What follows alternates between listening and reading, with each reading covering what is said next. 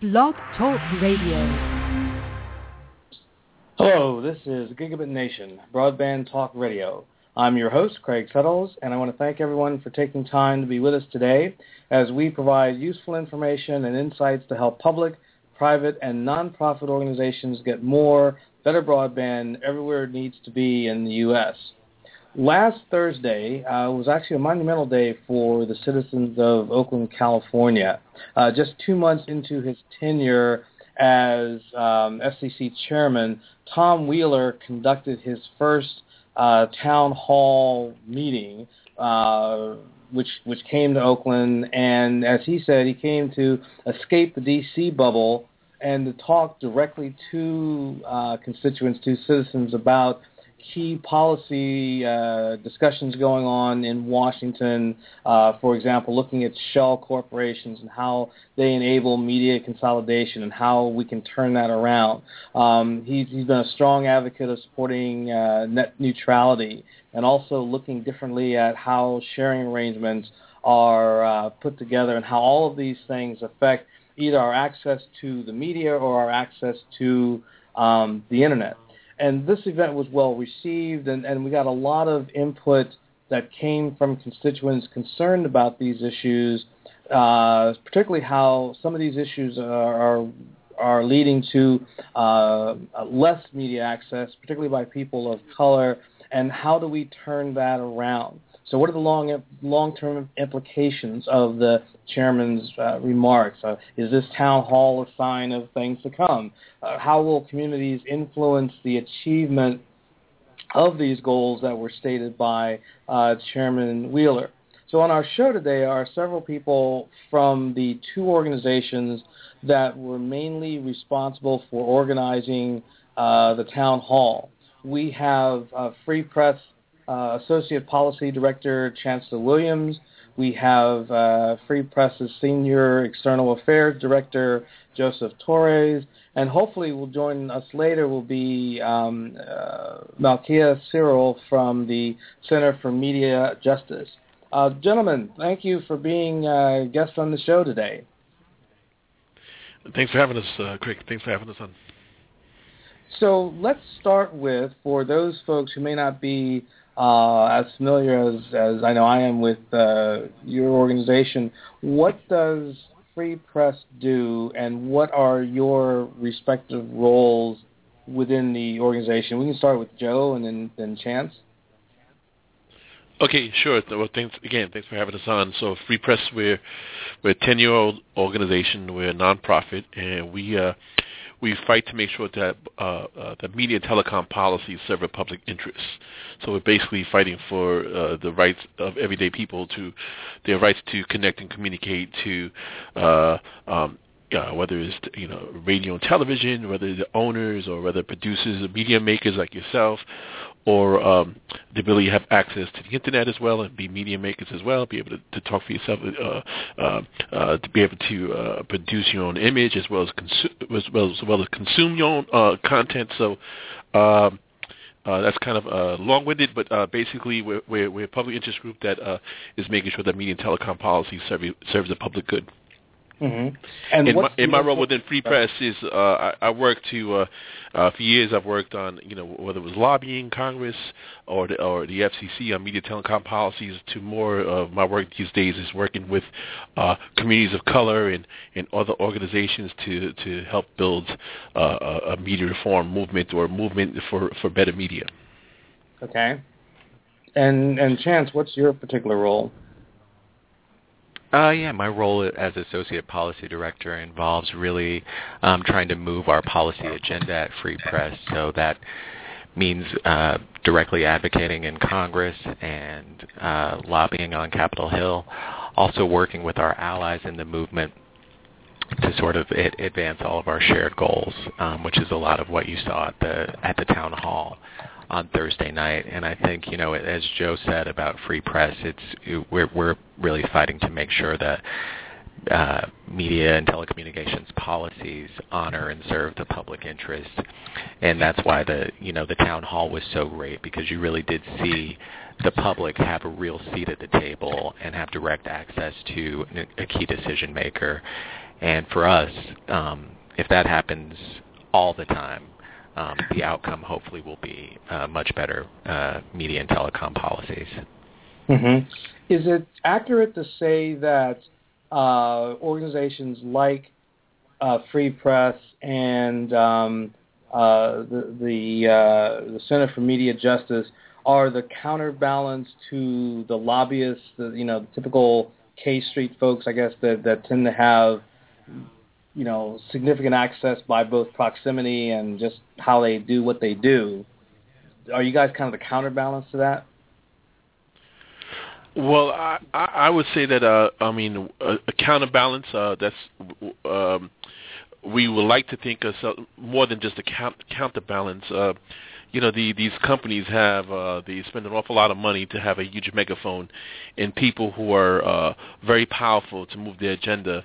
Um, you know, we just believe in in, in uh, that these these issues of media and telecom policy are a, a, an issue. I think Malkia said it at the time. Malkia Cyril, the Secretary for the Center for Media Justice, they're really life and death issues. You know, they're really issues of of equality and whether people uh, um, can be able to participate in their society. So, uh, too often, uh, uh, the, the voices of everyday people are not heard on these issues, and, and the people doing our work, do, doing this work, people like us and Center for Media Justice and the National Hispanic Media Coalition and a lot of others, uh, you know, we we we are fighting to make sure that the people's voices are heard, but at the same time, within the D.C. Beltway, um, uh, uh, it is an awful big footprint that these telecom companies have that uh, we are fighting to make sure that we uh, that the people have a seat at the table uh, uh, in, in, in order their voices to be heard because it, we're easily it's so easy for these companies to drown out all the money they're paying politicians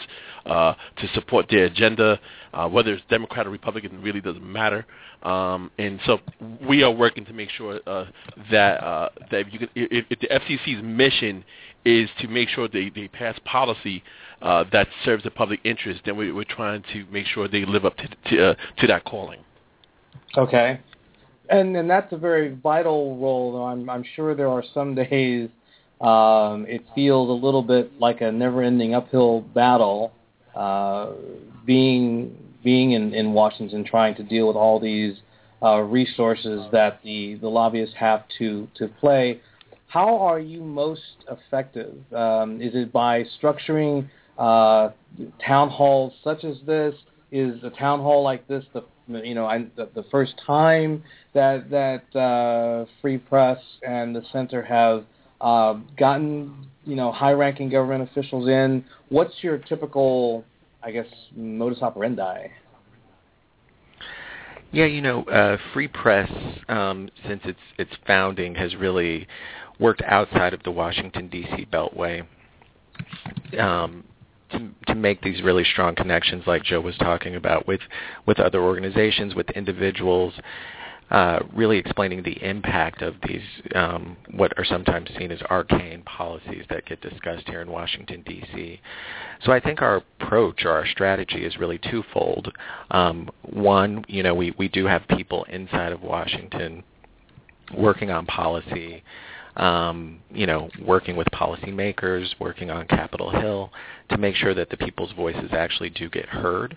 Um, and then we're also very busily working outside of the Beltway to make the connections, do events like the Town Hall, do events like the National Conference for Media Reform, and many others where we bring people together and really um, try to create that community and movement that it's going to take of, you know, a lot of people to fight against some of the the Washington D.C. Uh, corporate power that Joe was uh, discussing before. Mm-hmm. So let's talk specifically about Thursday. Um, I am guessing, uh, at least in the in the last uh, I don't know couple of years, I have been following uh, D.C. activity more closely. That this is the first time that an FCC chairman has held a town hall meeting such as this, or, or have there been meetings like this before? Go ahead, Chance. Why don't you take that? Yeah, I mean, we we have definitely done um, town hall meetings before. Um, and you know, I think over the past couple of years, uh, there was one in uh, Minnesota, there was another one in New Mexico. Um, the, the, the FCC chair at the time did not attend those, but other um, FCC commissioners did. Um, and over the you know over the years, there have been been uh, a number of field hearings or um, town halls where you had um, commissioners who were very engaged and um, you know stayed for hours and, and really discussed uh, these important issues with the community and made sure that they heard from everyone. Um, so there is, you know, I think a, a long tradition of this that goes back, but um, you know that that gap that you notice is real. Um, it's something that hasn't happened nearly often enough in recent times, which I think is, you know, why we're very encouraged that uh, Chairman Wheeler decided to get out of the Beltway so early in his um, in his tenure to participate in a community town hall. Mm-hmm. Yeah, if, I, if I just if I just can add to that, if I can add to that, um, in in the 2006 and seven, uh, the Republican chairman did go out to some of these town hall meetings on media ownership. Uh, he did it because uh, um, uh, there was a really backlash in 2003 or four against the FCC uh, uh, not going outside the Beltway. They're going about to pass this massive amount of media consolidation, um, and the, and so when the the next chairman came in, Kevin Martin, he did some of these town hall meetings, but he got himself jammed up. He would he had a town hall meeting in Seattle where he was uh, it, it, he basically leaked out that he was going to pass these rules while he was still holding town hall meetings, and so it was all just performance. You know, it was all just performance uh, to go out there to, to pretend you were hearing from the public, but you actually had your mindset up, made up all, all, already. So, um, obviously, with this chairman, there's nothing he. Uh, we, we hope that um, uh, we, we hope to uh, uh, uh to influence. Uh, what he's thinking about these issues and and and and, and that we're going to have a po- that events like that happened last Thursday going to be a positive impact on how he if he comes back to Washington and and, and uh, hopefully uh, influence how he thinks about these issues uh, uh, going forward. Right. Okay. Well, what I want to do is I want to take some of the key statements or the key policy issues that uh, Chairman Wheeler brought up, and I want each of you to give me an idea or give our audience an idea one, what is the importance? Because I know we hear a lot of these things and it kind of becomes peripheral noise to a lot of folks if they hear it at all. But I want to understand, I want them to understand why these specific issues are important. Let's start with probably one of the more hot button issues, net neutrality. What is it and why should the average uh, person in the streets or in the community care about this issue? Well, net neutrality rules are just very basic protections for Internet users to make sure that the companies we pay for access to the Internet, um, Internet service providers like Comcast or Verizon, don't um, block or degrade any websites that we might be trying to reach online. So that means any you know mom and pop website is going to load at the same speed and function in the same way as you know a, a big corporate website that might have money to pay additional dollars to be to have their uh, content prioritized. So net neutrality is really built into the way that the internet has worked forever and these rules have really been put in place to keep uh, corporations in check um, and you know not have them sort of double dip to gain uh, additional profit margin at the cost of really you know uh, slowing down information that people need. And um, you know for for startups and new businesses, making sure that they have the same opportunity to become the next Google or Facebook as you know those currents that are currently major players online are. Mm-hmm. Uh, another issue that the chairman brought up was media consolidation. Uh, what are your thoughts on, on that? Again, why should the average person know and care about this? Yeah, I, will say to that that um, to, uh, you know the the the, the public mo, the most the local television is still the way the majority of people get their news right? It, it, the, the media, uh, there's the, the the journalism that's produced, the most of the journalism that we see and hear and read about uh, comes from uh, uh, traditional media outlets, and so uh, whether you see it online, know, more people are reading newspapers today than ever before. They're just reading it online instead of getting the actual printed uh, version. And so, um, if you look at a, a market like the, the Bay Area, um, it, it is uh, um, uh, it, it matters who owns the media. It matters the kind of content you, you get about your local community, and so consolidation plays a critical role on uh, the issue of media consolidation plays a critical role in all this in reducing the amount of voices in in a local market, and not uh, and this is all about uh, a couple of things. Is all about the ability of people to speak for themselves. And so what you have is that there there is uh, you know there is a situation where people of color, let's say, uh, cannot even uh, they're unable to own their own broadcast outlets uh, because of consolidation. They, they just can't afford it, um, uh, and so when we think about it, you know, whether it's the internet or media ownership, it's all the same issue. Really, it's all about who who has the opportunity to speak for themselves, to tell their own stories, and often what we have on uh, on traditional media, uh, big companies that that get to determine who gets to speak, and this is why network neutrality, as Chance was saying, is critically important to make sure that uh, everyday people have a chance to uh, tell their, their own stories online. Mm-hmm. So it's, it's and I'll just add to if if I could just add to what Joe was, you know, he brought it back around to net neutrality, and I think the important thing for folks to keep in mind is that um, the courts are in the process right now of reviewing a challenge to the net neutrality rules that Verizon brought, wherein they um, asserted their right to quote unquote edit the internet.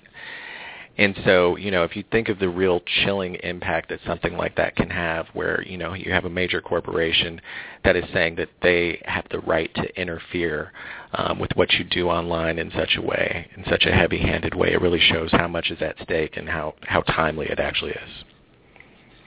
Okay, that makes sense.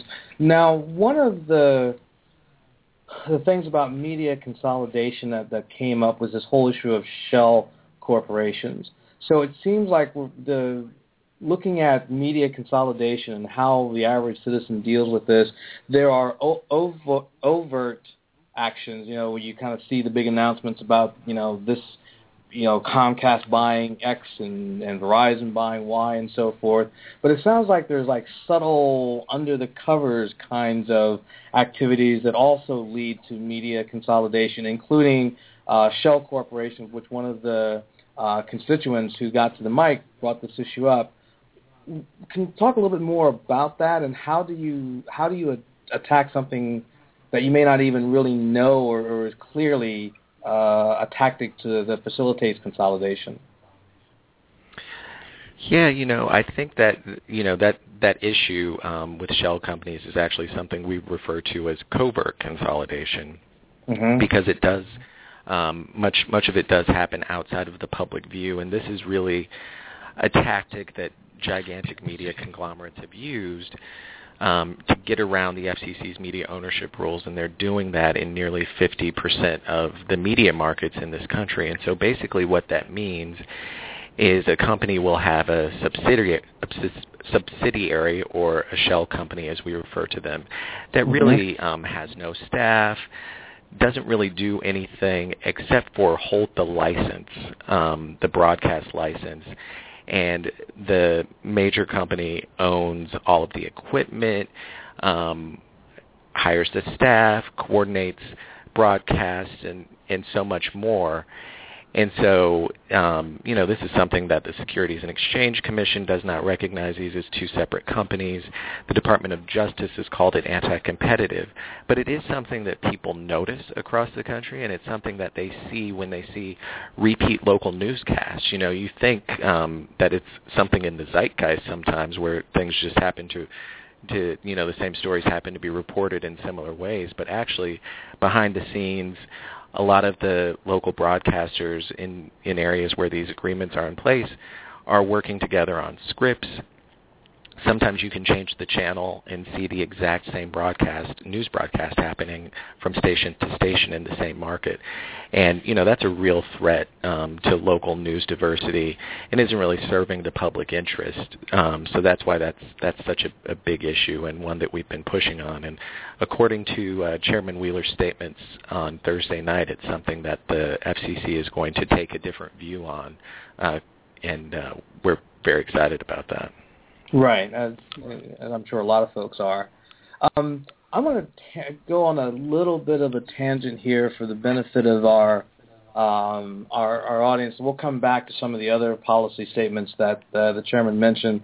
But at the beginning of the uh, town hall, there was a um, a poem read by the uh, what a youth poet laureate of, of Oakland, and I think that that and you can tell me if this is, if my assessment of this is is correct.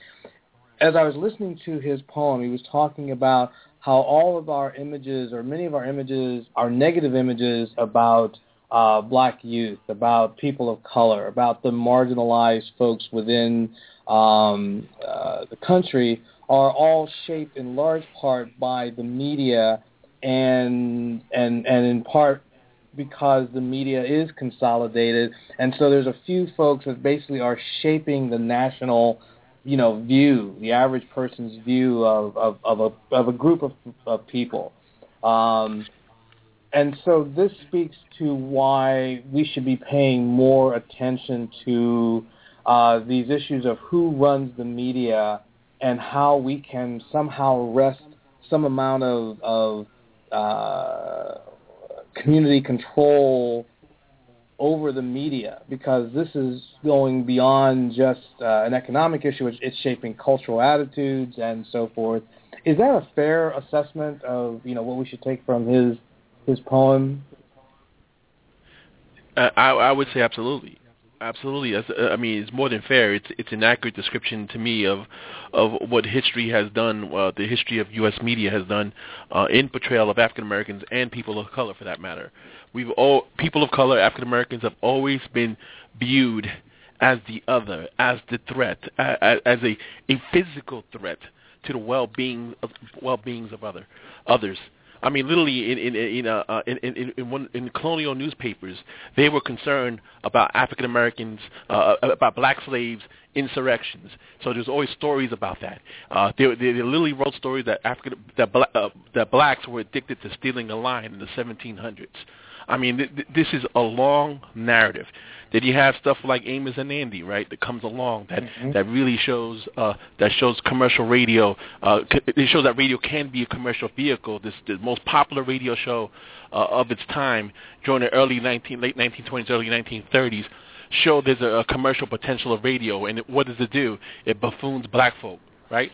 Then recently mm-hmm. there's been a study. There was a study done the uni- uh, in the Pittsburgh market, right? The, the majority of images, like I think it's 96%. I think this 90, the figure is 96% of the image of black youth and black men in the media in the Pittsburgh market was that was was related to crime stories and stories about uh, athletes. So this image continues. There's a historical narrative that continues, and and so yeah, it, that, this is why media ownership and everything we're talking about today, network neutrality, is critically important because we don't get to tell our own stories, and other people shapes other other other people shape the narrative, and when they do that, the stereotype uh, becomes the narrative, and when the stereotype is a narrative, it is very very damaging, uh, and when we care about the media, Chance and I, uh, not so so we can have uh, more shows we can watch, uh, you know, on an iPad or whatever device you want to watch on. It's about the social good. It's about to make sure that uh, we are able to fight for for policies that better our lives, that better the lives of our community, the health of our community, whether it's immigration reform or health care or education reform. All these issues, it's tough. It, it is tough to to pass any progressive agenda for people of color if you are seen as problem people, if you're viewed as the others, as the other. So I, I care about media because of of how uh, we are portrayed in the world, how people color are portrayed, and that's to me why all these issues are all interconnected, and why why why, why that uh, to me that poem from from that young poet laureate uh, really resonated with me. Mm-hmm. Chance, do you have any thoughts on that? I mean, in terms of you know, it's, it's you know the accuracy of the assessment that um, you know the issue of media is important because it is shaping how well or how poorly groups of folks in the U.S. can advance or not. Absolutely, you know, I, I think uh, I, I agree with all of of what Joe said, and it is just um, the the media in so many ways is the key. Um, you know when when um, so much of what Obasi Davis, the the uh, youth poet laureate from Oakland, was was talking about in in that poem was the fact that um, the world misunderstands him as a black man um, and uh, projects a lot of assumptions onto who he is, what his behaviors might be.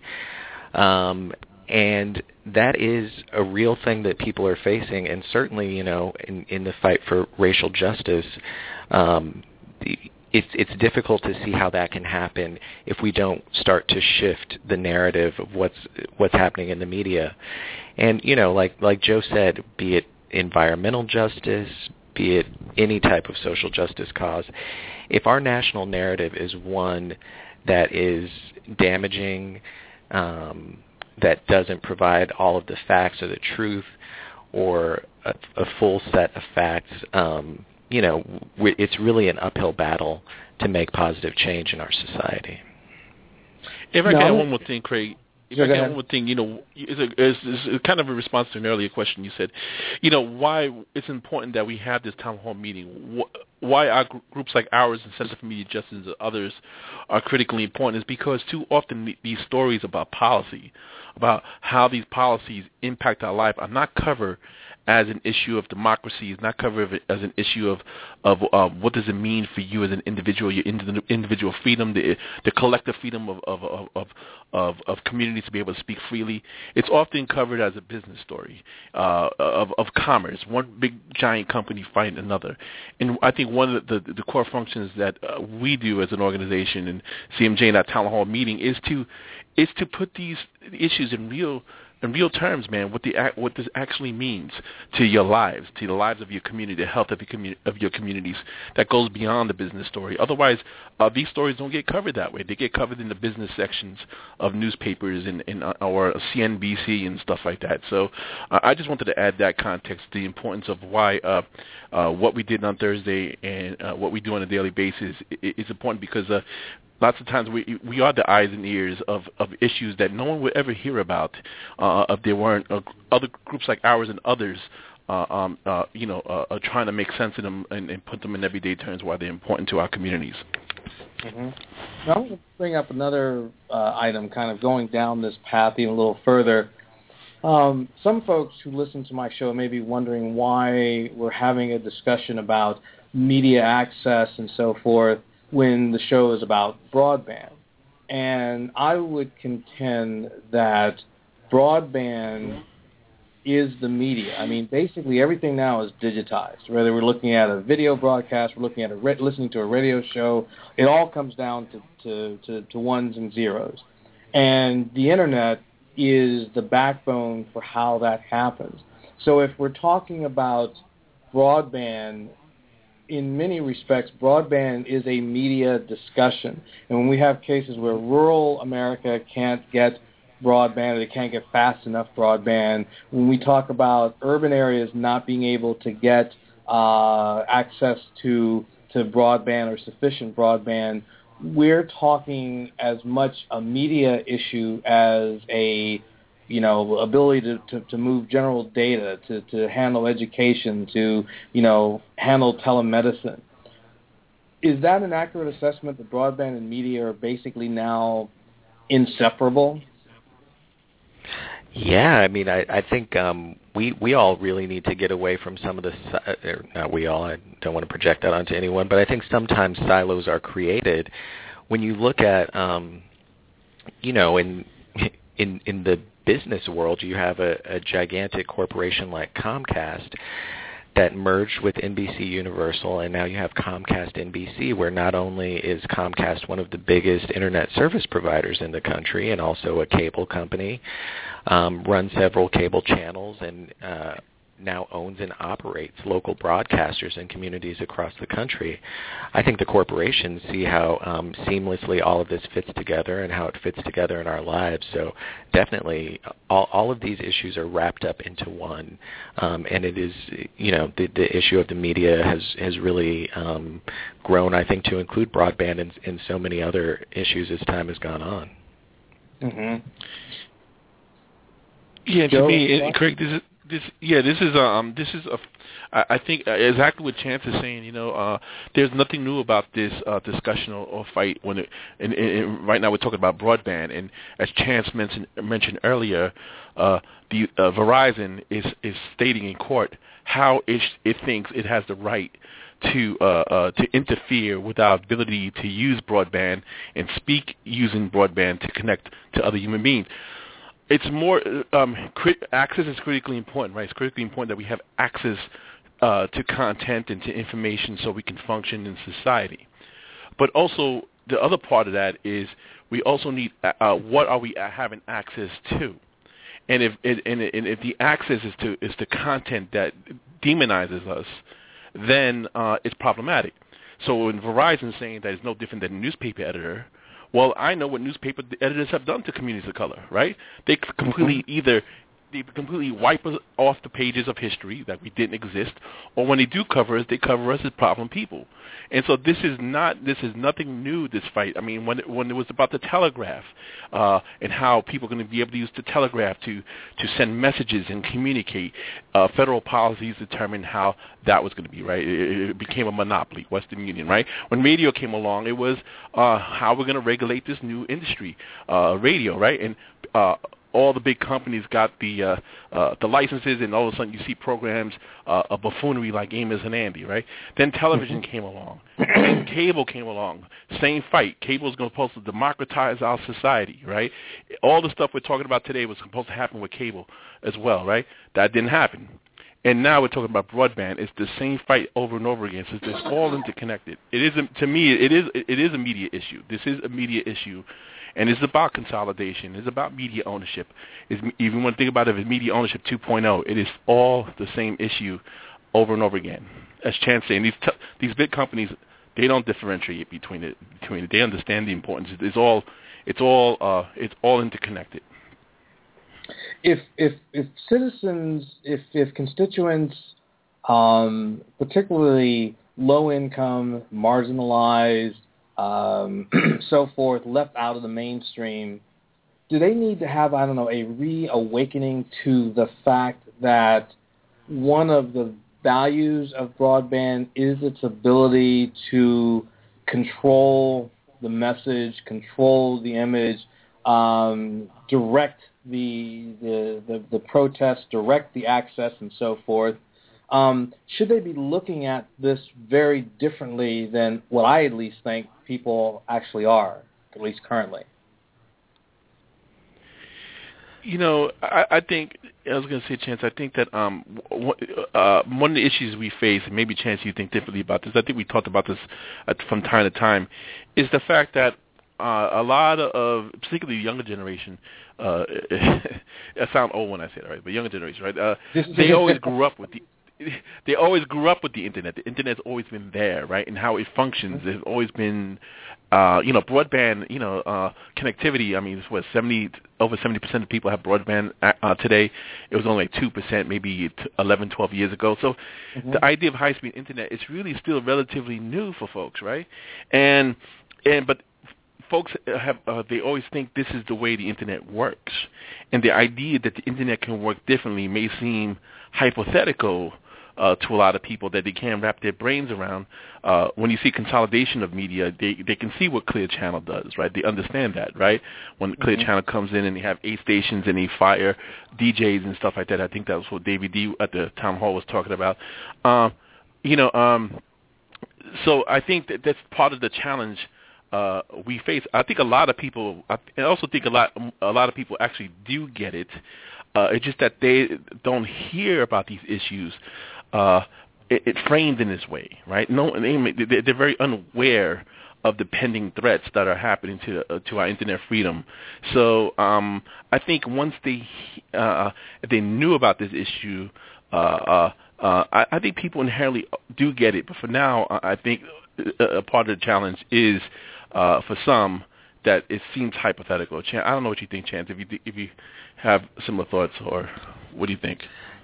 Yeah, I mean, I guess I I, I do agree with uh, with with that, and I think there are also, you know, at the same time, these uh, amazing things that are happening throughout the country, some of which you saw come to fruition in Oakland on Thursday night. So you you have the Center for Media Justice, which coordinates the the Media Action Grassroots Network, which is a connection of you know hundreds of organizations around the country that really put forward and lead with uh, racial and social justice issues, and those are their primary areas of concern and work.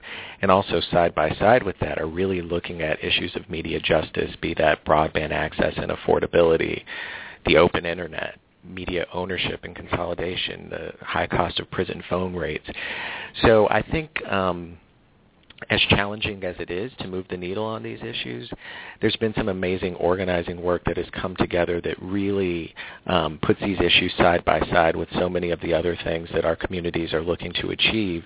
And um, you know, I think that that prioritization really pays off and shows up when you have a public event uh, like on Thursday night where you have an overflowing room of people and you know 500 or so people watching online that really want to engage on these issues as people and I think um you know we can't under underplay that because that is years upon years of organizing that groups like Free Press and the Center for Media Justice and others have done um, to get folks to to a point where um, where they see this as as uh, you know a, a kitchen table everyday issue that they're really concerned about. Mm-hmm. How do you get folks? Um, well, this is I guess multi-part question. How do you get folks engaged?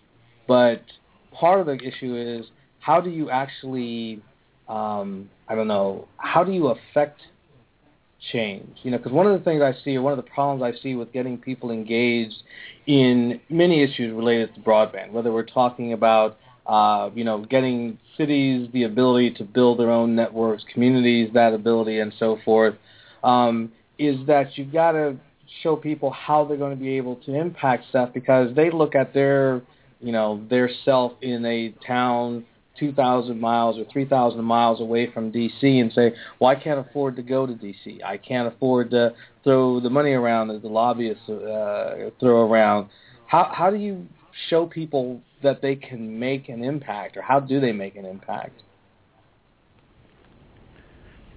You know, chance, uh, happiness. Yeah, I mean, I, in in my mind, I think um, it can be a very isolating experience if if folks choose to view it that way, you know, out there on their on their own by themselves. Um, but I think that's the power of organizations. That's the power of community. That's the power of coalitions, is bringing people together.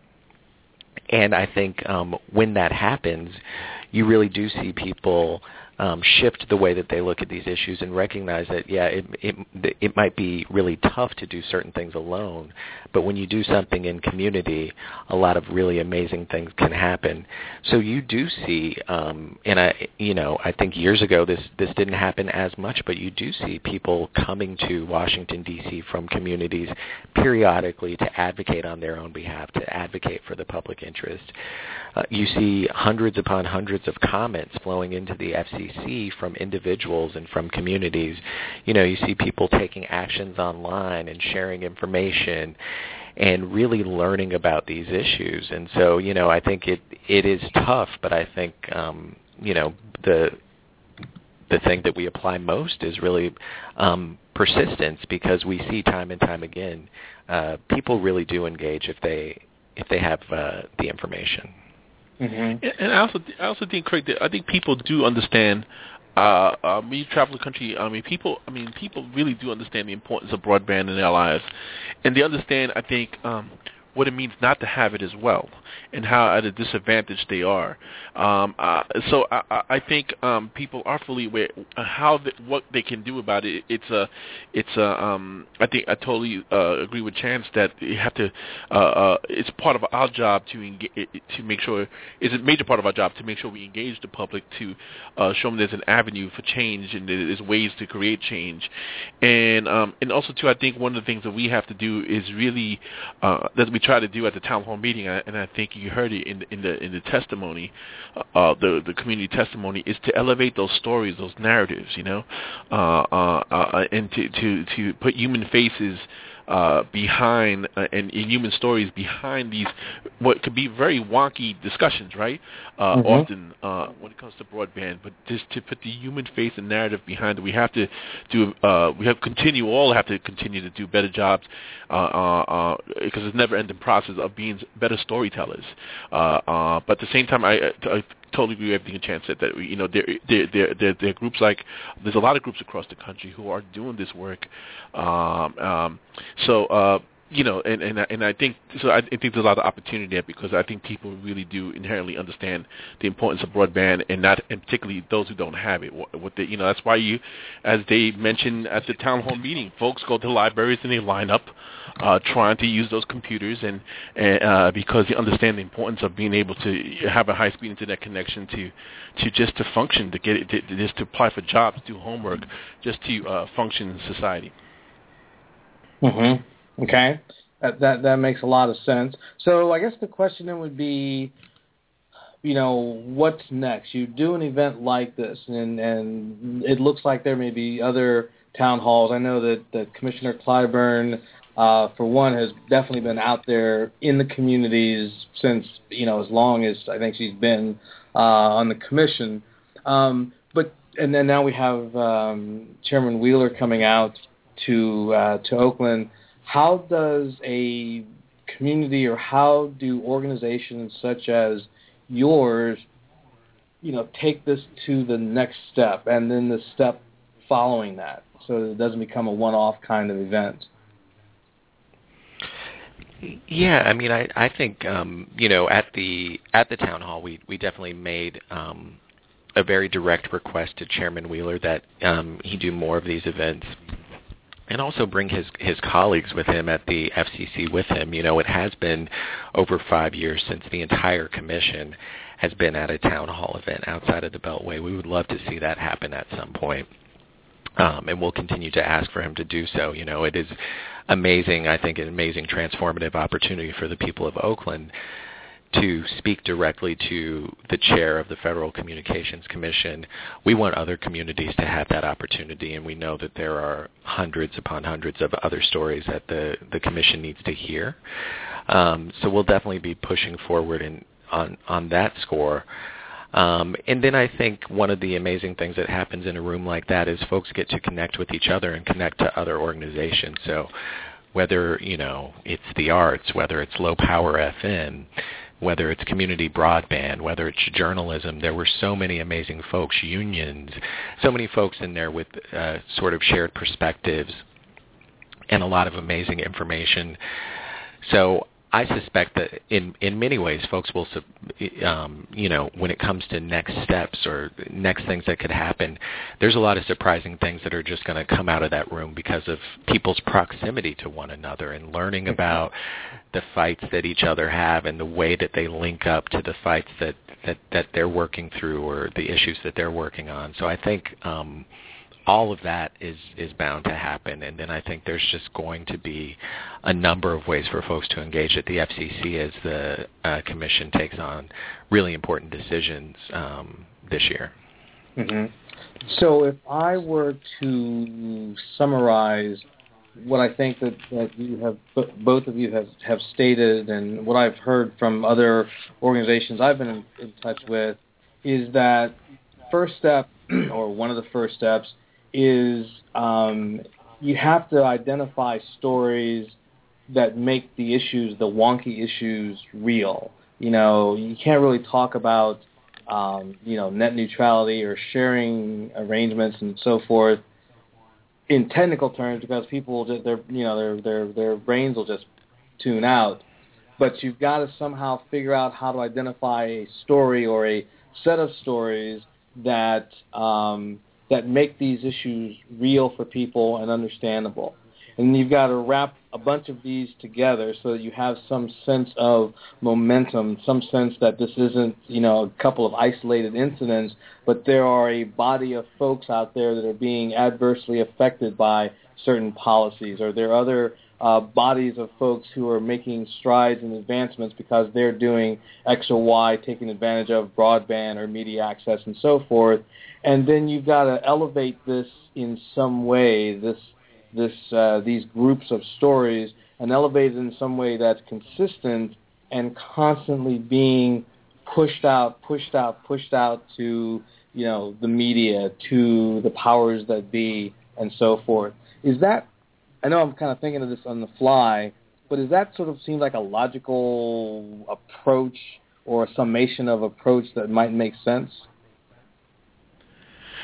Yeah, you know, um, sh- sure. I mean, yeah, I, I mean, absolutely. That's that's a major part of it. Everything you described, uh, uh, you know, in in in in your feedback there. Uh, but for me, it's uh, what's critically important. That all that does is really um, uh, helps to mobilize a public uh, outrage or public opinion. You know, uh, we uh, we we you know, eh, in D.C. these decisions when they're made, often they're not made uh, because of the technical aspects of it, right? They're not like tech. They're not technical. They they're often talked about as technical arguments, oftentimes too often, but they're political decisions. Some often, right? These are just political mm-hmm. decisions, right? I mean, that are being made. They're not based on uh, the technical merits often, because I think if they were just based on technical merit, we we will win all the uh, more time than not, right? These mm-hmm. are based. These are political decisions, and for for to make it harder for uh, uh, to, to, to, to hold political people accountable, the, the, the whole politicians accountable, you, you, you need a, a public outrage. You need public awareness and public opinion. And so, uh, while these stories we want to influence lawmakers and want to influence the decision makers, uh, we uh, what they do though is to educate and and influence the public opinion uh, to our favor. You know, and so when um, so when you're making this case, uh, people are aware that if someone makes a bad decision about shared services agreements, which which is going to be interpreted a different way, right? When we talk about it mm-hmm. publicly, um, that it's bad. It's bad for the community. They just can't get away with it, uh, uh, and no one's not going to notice. You know, so there's going to be public out, out, out, um, outrage. Same thing with net neutrality and so forth. So, uh, to me, that's the thing that the goal is to uh, build public greater public awareness uh, so we can have more people, real people, uh, uh, fighting for uh, real change in, in D.C.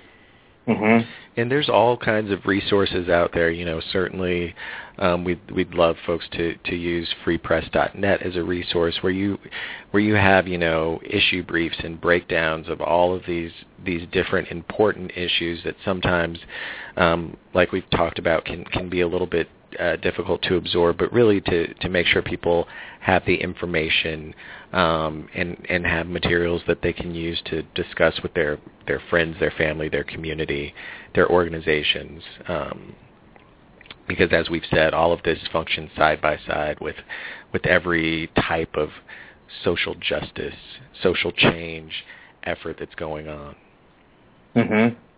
How how do you get the various organizations, both local and um, national, the progressive organizations, on the same page and pulling in the same direction. Because I look at, you know, say the last four years, pretty much since the broadband stimulus came out, and how various entities have responded.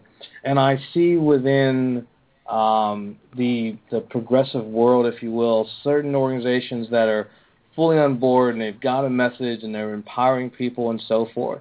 And then you have other organizations that are, you know, that say they're in favor of, you know, civil rights or they're in favor of this, uh, you know, underrepresented group and so forth. Yet their messages are not necessarily the same. And sometimes you get, I don't know if you call, if co-opted is a nice word or, or but it seems like some of these organizations get co-opted and start spouting the same messages that you hear from the large incumbents and so forth.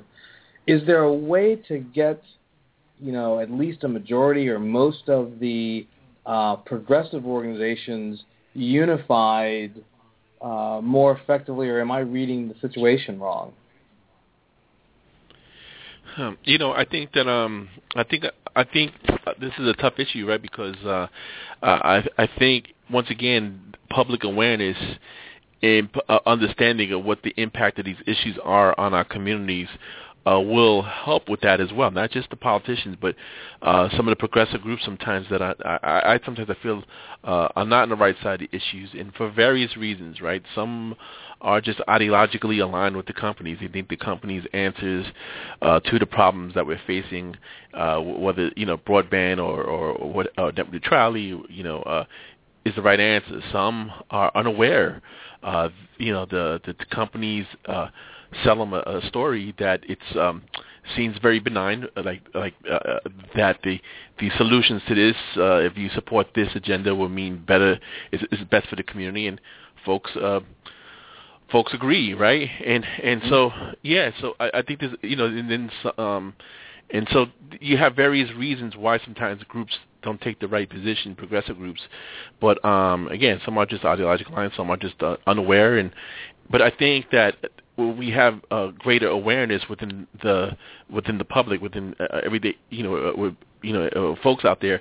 Um, it's even harder. Uh, it's harder for these groups to take bad positions uh, because uh, people are watching, you know, or those who are unaware become aware of of the impact of these issues. They may, you know, they may be totally. I've know definitely groups who take positions that they're totally unaware of the consequences of signing that letter. Let's say, uh, if they were aware, I'm confident they wouldn't take those positions. You know, so um, that's all a part of the, the job of having greater public awareness uh, throughout the country and local communities about these issues. Mm-hmm. Chance, any additional thoughts? Yeah, I mean, I, I think it's just like like Joe said. I mean, if Washington is Washington, and that is if you are a politician, a political operative, an organization, um, this is a place where um, change frightens people. And, you know, the status quo is something that folks are always working to maintain. And, you know, there's a, a an entire firmament of organizations that, you know, are part of this this sort of inside situation that is very um, difficult for the American public to sort of see. It, it, you know, it's it's very obscure, and I think any um, any avenue that folks have they should really use you know if but many of these are membership organizations if if you're a member and you see something that confuses you check in you know and you know if uh if your member of Congress is taking a position that confuses you, check in with them, and and that's really the only way that we can make sure these kinds of things change. And you know, we we have to hold um, each other accountable in these situations, and that's from politicians to organizations across the board. Mm-hmm. Yeah, even even in the organizations that we respect and, and have love for them, you know, I mean, it, you know, it's uh, it's an act of love to to to uh, or, or respect to to reach out to organizations that you that you really admire who may not be in the right position to to to speak up. I mean, that's that's a good thing, you know. Uh, um, all organizations, regardless of who you are, need to hear feedback from the the people they're serving, right, to order to be a better organization. So, um, um, yeah, so that's needed for sure. So. Mm-hmm. It's interesting. One of the one of the folks in the uh, in the chat room brought up the issue, you know, sort of expounding on on this question. Uh, there are so many local organizations. It's basically like there's there's fragmentation. If you look at nonprofits that are dedicated to you know positive social change and cultural change and all that, is it, the number can get kind of huge. Do you think there ever be a time when someone will try to I don't know unite a bunch of these these local and and regional organizations under some sort of I don't know manifesto or purpose in being or you know, a list of these are five things that all of our these you know all of our organizations uh, believe is right and we should adhere to and fight for, kind of thing. Do you think that's possible?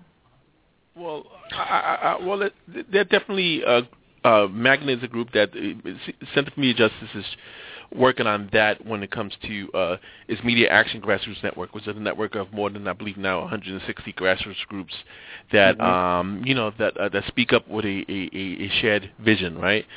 Uh, I have a little bit of a different take on that. I think that I believe movements uh, change uh, society, and so if you look at the uh, civil rights movement in the 60s, that it really influenced uh, every aspect of our society, including media and telecom media issues. Right at the time, uh, there were groups like the United Church of Christ working on media issues, uh, but because the civil rights movement changed our society, um, it focused. Uh, a, a part of that focus became on inequality in, in, in our media system, racial inequality in the media system, which changed the laws, right?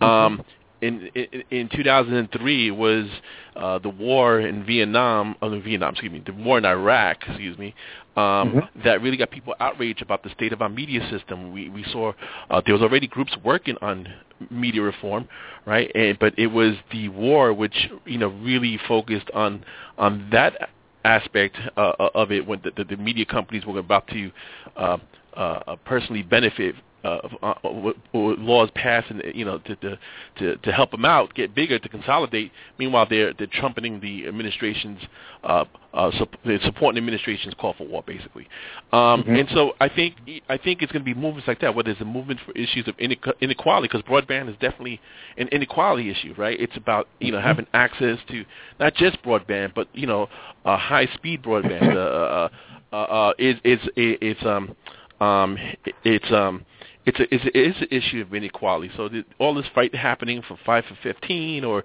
all these fight against Walmart and all that. I, I don't know. I think sometimes these are uh, the issue of inequality and, and that and, and that movement happening now uh, can unite, like you say, unite having a, uh, result in a united vision on what broadband ought to be. And you know, and, and chance, I, I think you probably can take it from there. You probably got other thoughts on that as well.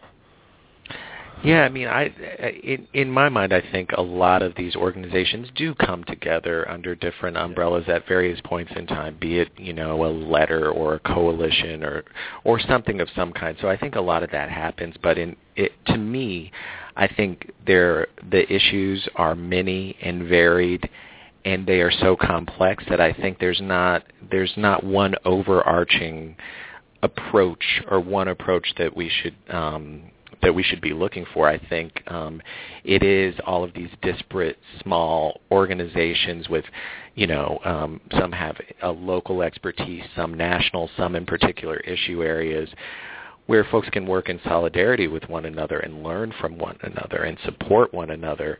Um, I think that's really the only way that big change can happen. So I think um, I think it's actually a benefit to be a little bit nimble in that way and to not have a, a sort of consolidated gestalt that's undergirding everything, but to have uh, a variety of approaches. Mm-hmm. Now we've got about four minutes left. Uh, what I'd like to do is, at the town hall, there were probably what 20, 30 speakers that all had issues that they wanted to address with the chairman. Of those, I'd like to get like about a minute or so from each of you what you think of the things that you heard expressed. What two or three issues should be maybe primary ones that are that are tackled in 2014? And we'll start with mm, Chance. Um, I think you saw uh, uh, more than a handful of folks discuss the Lifeline program. Mm-hmm. Um, there have been some attacks on that program. I think um, it should be fully protected, and it seems like uh, this chair is committed to doing so, and I think that's that's a great thing. But I think it's something that people should should keep an eye on. Um, you know, I think uh, there were a couple of speakers who spoke about media consolidation. Um, that's an important issue folks should be looking out for. Um, and then um, so many uh, folks really talked about broadband access issues, um, be it a librarian or an educator, and I think that's just one of those those issues that really um, access to broadband is is a real predictor of outcomes in so many different ways. Um, mm-hmm. So I think that's an important one as well. Okay. Joe, what, what's your take of all the things that you heard expressed? What are two or three that you think should be priorities for 20? Yeah, I, I think I think this whole idea of the IP transition, where you know AT&T wants to start like uh, transitioning uh, to uh, to deliver basically its uh, phone and, and communication services through an IP through IP based, right? Um, where it's going to run these uh, experiments, I think that's one that's gonna is, that Chairman Will is gonna oversee. The network neutrality, of course, is the one that we're all waiting for happening, right? Um, mm-hmm. uh, that's gonna happen any day, and I, I, I think you know those are the those are definitely two. Chance mentioned media ownership, so um, yeah, I, I, I um I just throw the IP transition as part of of that uh, into uh, into the mix. Mm-hmm. Well, this has been, I think, a very good discussion of topics that I know in my travels I don't hear addressed enough at you know various conferences and what have you related to broadband. So I want to thank both of you for for coming in and uh, and, and putting both context and a sense of urgency on these very real media slash broadband uh, issues. And and I you know appreciate the work that uh, Free Press does. I also appreciate the work that the Center for Media Justice does. I should mention that um, uh, you know it is kind of a, a, a bummer that there's only you know, only the three of us here, but um, is involved in a uh, staff retreat, so she couldn't join us at the last minute. But nevertheless, I think we will come back to uh, these issues again, and you know, progress. Talk about what you know what's being accomplished, because the issue is too important to let it kind of drift away and not be part of mainstream discussion. So there you have my two cents on, you know, I think this is a very valuable uh, discussion to have and to keep having. So thank you both for being here. Thanks, Thanks for having us, Craig. Thanks. And thank you to our audience for joining us today. Uh, we will be back on Wednesday. Um, there is a program coming out of the FCC, as a matter of fact, that uh, may make more money available for um, uh, for broadband projects. So stay tuned and hope to see you on Wednesday. Have a great day.